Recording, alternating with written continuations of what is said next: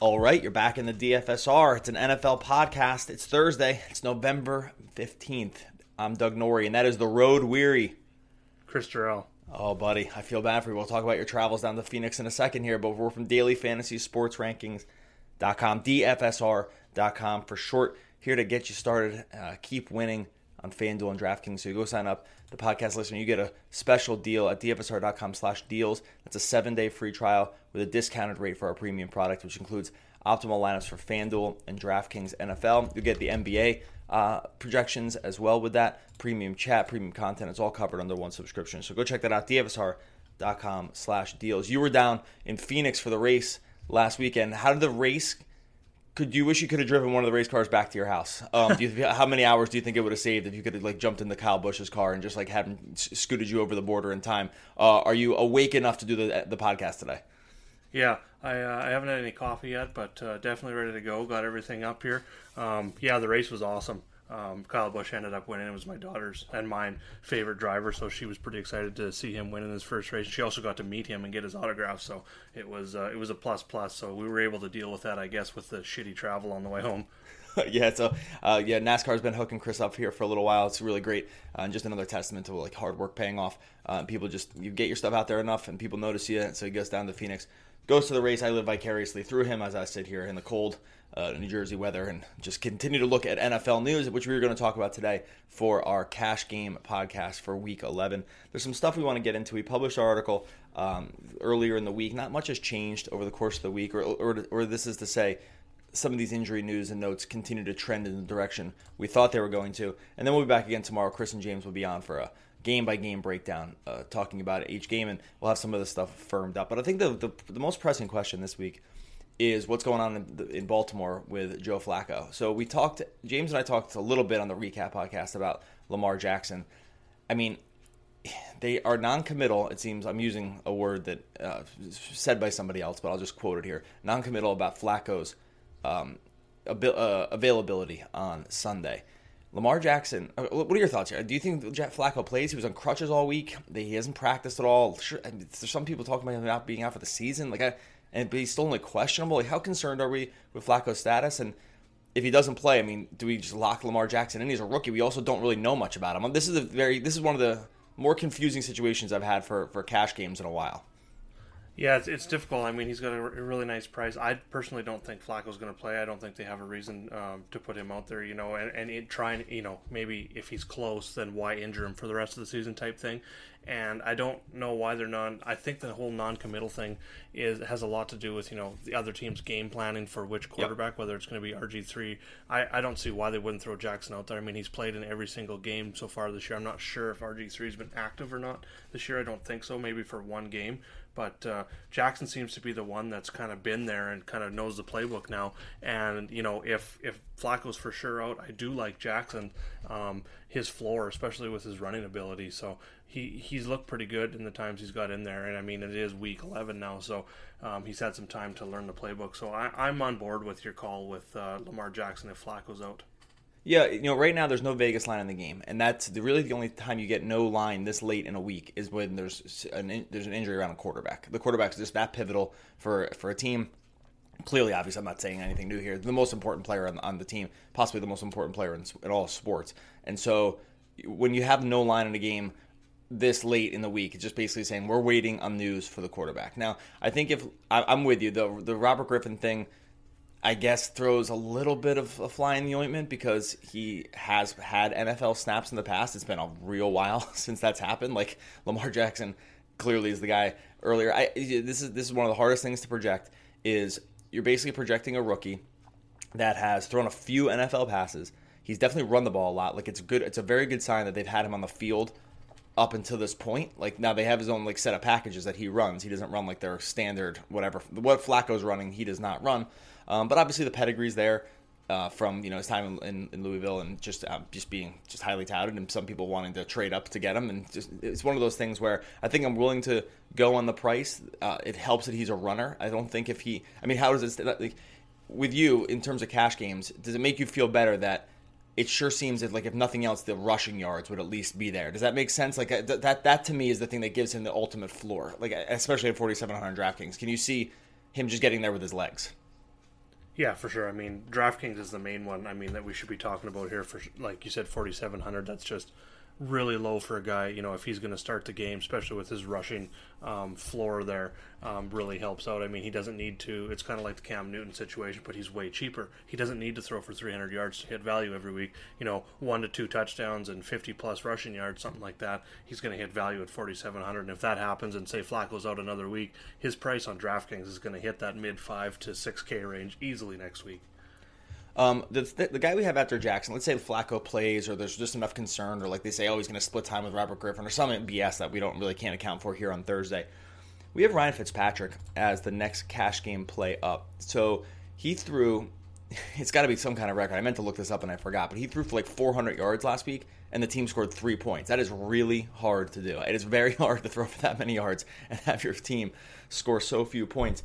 Do you? He plays the Giants team in a game where I mean, this Giants, the Giants are in a game with a 52 over under where they're favored. I, have you, I couldn't, I can't believe such a thing is existing at this at this point. Um, but here we are. It's in week 11 where weird things are happening. Could you see going back to Fitzpatrick? Excuse me. We we we had. I'm saying going back to. We had Fitzpatrick's close to a cash game play last week. Ended up kind of running with Rogers instead. But do you think he's viable for cash games here? I, I feel like the ownership is going to be low, but I, this still strikes me as a pretty good matchup.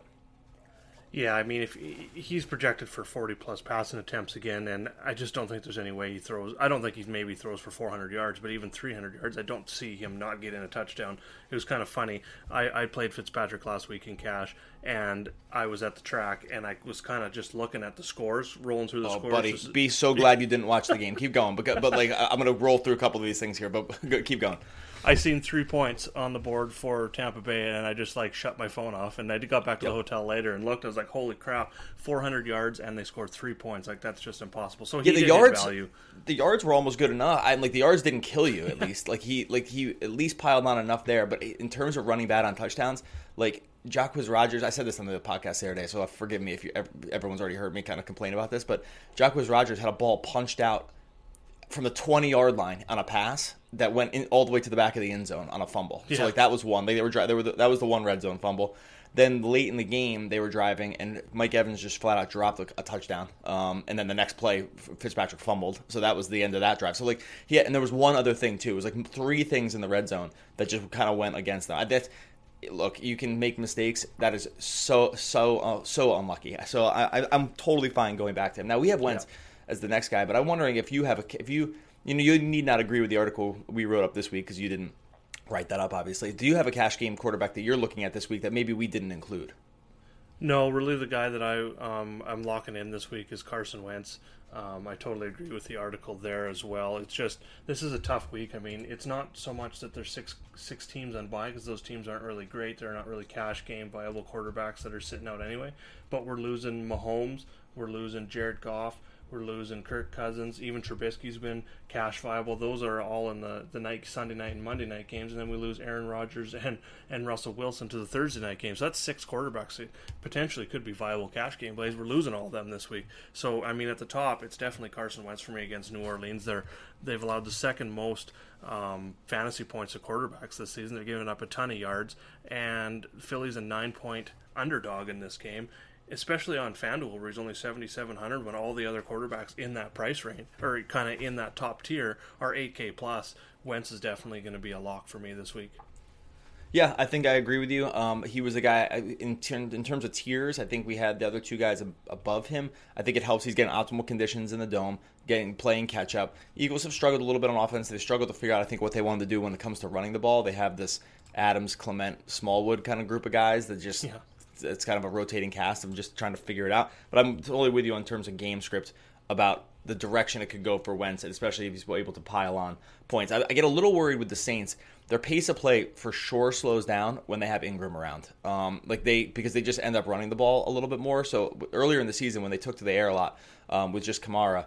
Um, they were playing at a pace that allowed more opponent possessions. With Ingram around, that does slow down a little bit because they do they kind of just rely on the run a little bit more. And speaking of the run, these running backs this week, man, I could not oh. figure out.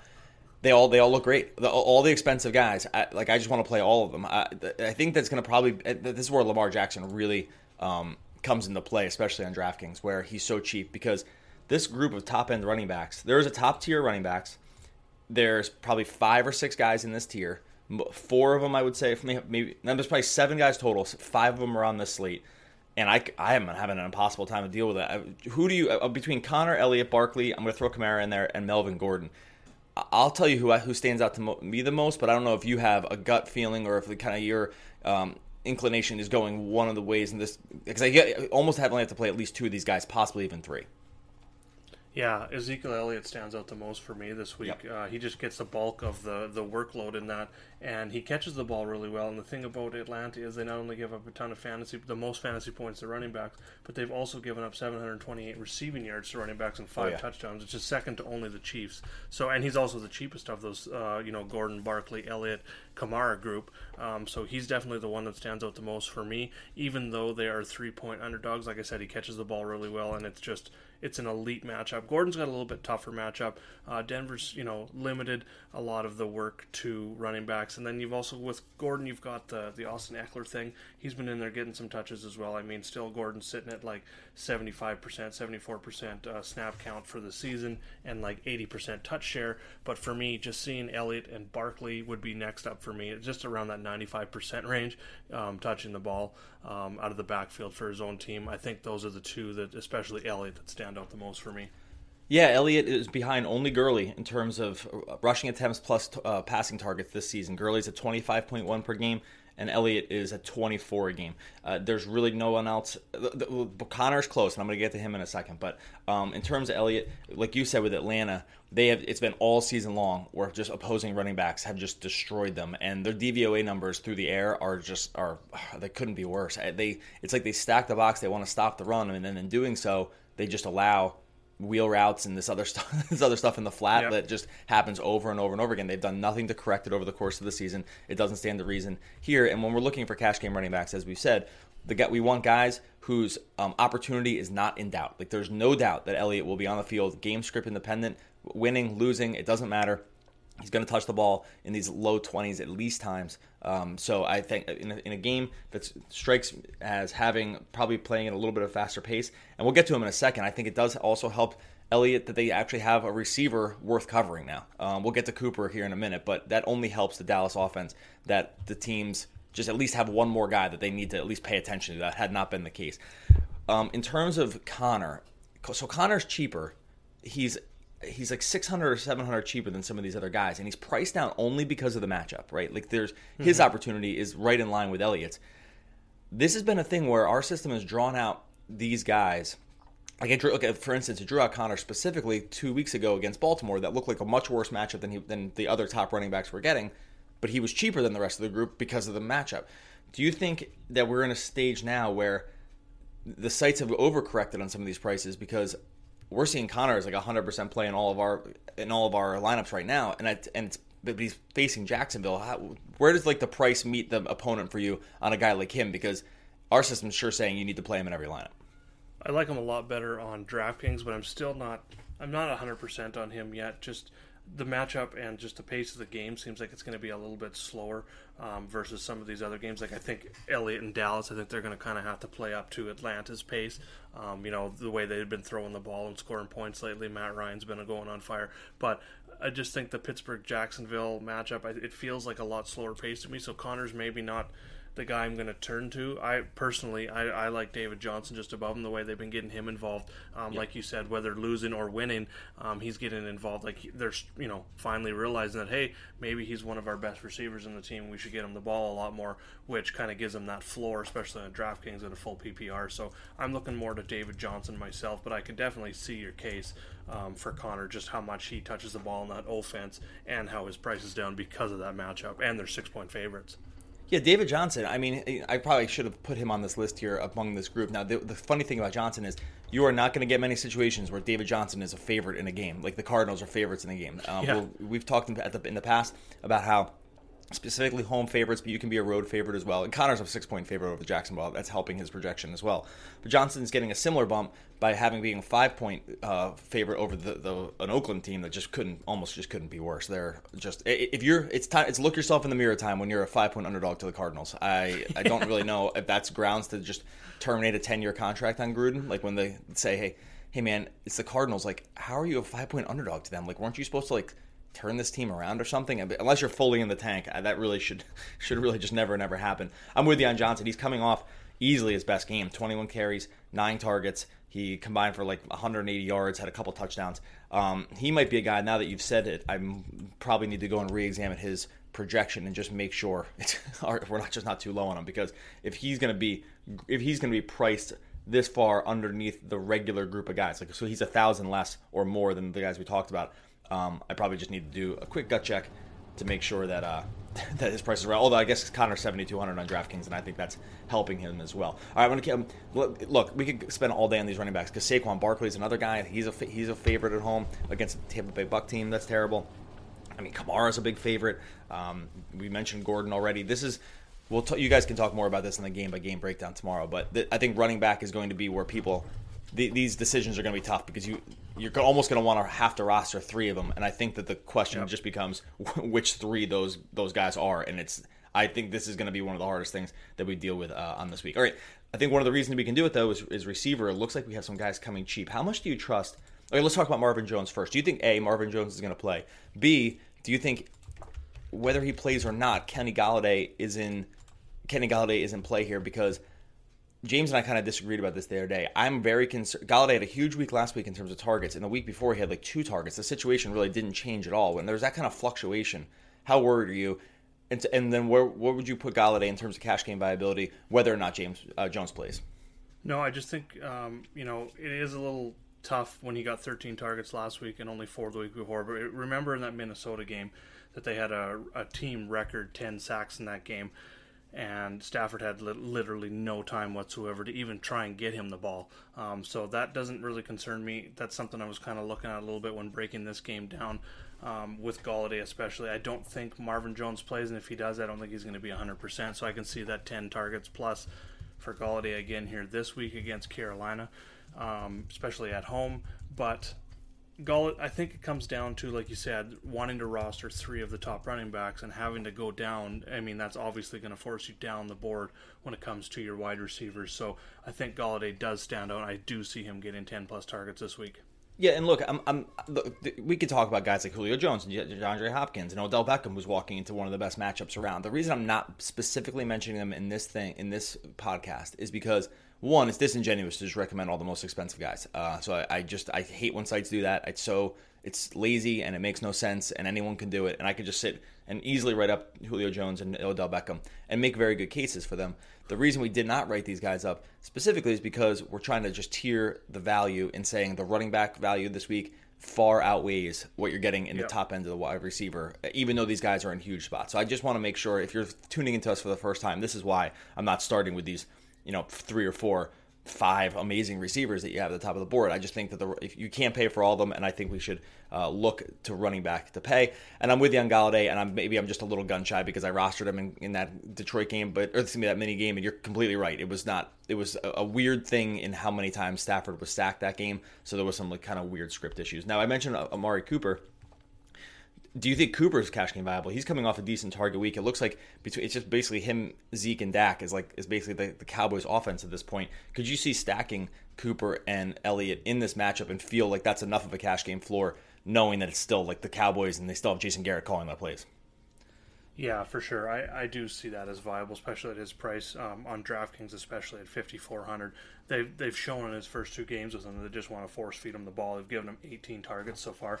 He only caught six of 10 in the first game for 75 and five of eight for 58 and touchdown in the second one. But if they're going to keep force feeding him the ball against this Atlanta defense that is out, I believe the third most passing yards per game this year, almost 300 yards per game through the air it just it just makes sense. And like we already talked about uh, Elliott and how much Atlanta gives up through on the ground, I think this could be one of those you know sneaky shootout games that goes way over the total and having those two guys, I think, makes a ton of sense. I'm not real sold on Dak getting him the ball accurately um, most of the time, but if he's going to be getting 10 plus targets at his 5400 price tag, even 6600 on on FanDuel isn't that bad when you're looking at guys um, not too far ahead of him in the mid 7 to 8K range. So he's definitely viable for me this week. Again, kind of the same thing as Golladay. If it was a normal week where maybe we had two or three running backs that were stepping into a big role who are really cheap still, and we didn't have to spend down a wide receiver, it'd be a completely different story.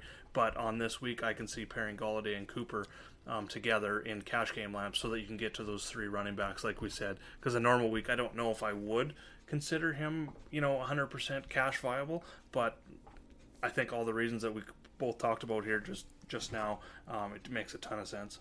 And I we we kind of closed it off with three more guys in this same I would call it middle tier of wide receiver.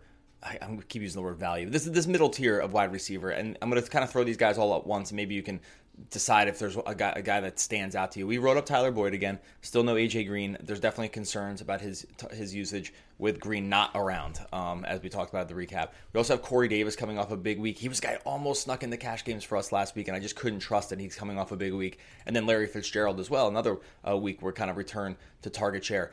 Of, of, that of those three guys, Boyd's a little bit more expensive than the other two. Um, but they're kind of all exist in this like six thousand, seven thousand dollar range, depending on the site you're playing.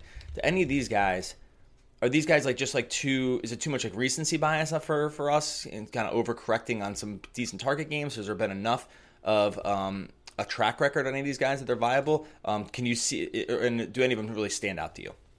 Um, not really with Tyler Boyd. I like that his prices started to come down here again a little bit but uh, definitely not on board with him for cash games this week. Corey Davis, I'm starting to warm up to a lot. He's seen 7, 10, and 10 targets over yep. the last three weeks. Um, Mariota's really starting to come around, looking like a, a, very competent quarterback there, and Davis is clearly his top target. I mean, it helps um, with with the tight end Delanie Walker out there, so he's definitely the top target. And at 5600 on DraftKings, I'm definitely looking at Corey Davis this week, um, 6200 on FanDuel. But a guy that you didn't write up that I wanted to ask you about, I know it all depends. This is back to that Baltimore news again. But two guys that kind of I'm looking at just because of the matchup and price is Michael Crabtree and Willie Snead um, in Baltimore. There, like Snead's only 4,300 on DraftKings, 5,300 on FanDuel, while Crabtree's 4,800 and 5,800. So Crabtree seems like the, the safer bet, but Snead even that much cheaper in this smash spot against Cincinnati defense, who's allowed a ton of yards through the air, like the third most fantasy points two wide receivers. I think um, we have to consider just at that price, even though we maybe don't know, even if Lamar Jackson's in there, we don't know exactly like he hasn't started obviously a game yet where he's gone in there the full the full role. But I think we have to consider Snead for sure at 4,300 on DraftKings this week. Yeah, it's so funny, man. It's like it's like so I'm gonna pause here for a second because I I want to get my thoughts together. It's it's one of these things where Lamar Jackson has probably been out there enough with first with first team snaps through the year to have something of a rapport. Like I said, only because they have they've made something of a commitment to get him out there for five, six, seven snaps a game over the course of the season, which means there is something happening with the first team. Like that's more than the reason I mention that is because that's more than can really ever be said for a backup quarterback. Those guys usually just get whatever comes to them the week before because obviously like Flacco is going to take all these snaps and that's just going to be the case or whatever. That's that's typically the case. So I want to believe that there's something more happening with him in terms of just getting hooked up with guys like Crabtree. Uh, guys like Snead, Snead especially. Well, I mean, I guess they both kind of just strike me as possession receivers in general. Neither of them are necessarily kind of deep threats down the field, and it's just a new quarterback, and it's a great matchup. I don't know. I you can hear me kind of going back and forth because it's so hard to be bullish on the targets if they just are going to run 50% more or something like that. You know what I mean? Like if Flacco yeah. was, was was attempting 40 passes a game or some somewhere in that range and Jackson if they're going to bring it down to 25 because those are going to be kind of run pass option kind of plays, that is going to significantly cut into the target share. I, I think I think mostly the way I would sum it up is it's so unknown that I'd be uncomfortable with it. I think that's kind of the way I'm. That, that's and and I'm fine to be wrong. And if these guys have huge games and Lamar Jackson's the quarterback of the future, then so be it, and try to get next week when the price comes up a little bit. But I think that's that's kind of where I land in this a new situation, like where I'm not concerned so much about Jackson's productivity as a quarterback. I would be I would be concerned about the the receivers. Let's finish this off with tight end. Um, we have Zach Ertz has been so far above the rest of the tight end field in terms of just overall targets. He ranks in the top five just overall targets, wide receivers yeah. included, this season knowing that we have to pay, we are at least leaning toward paying up for running back, is Ertz a guy you can pay up for, or do you think we're going to need to go a little bit cheaper at tight end this week?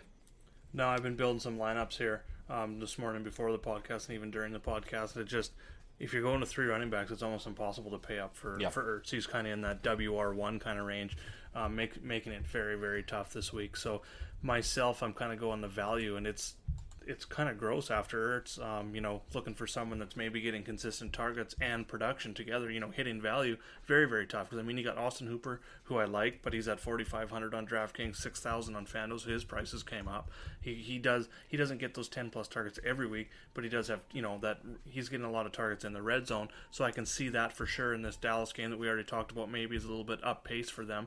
It's a pretty good matchup. Dallas is I think ranks 22nd in fantasy points against the tight end.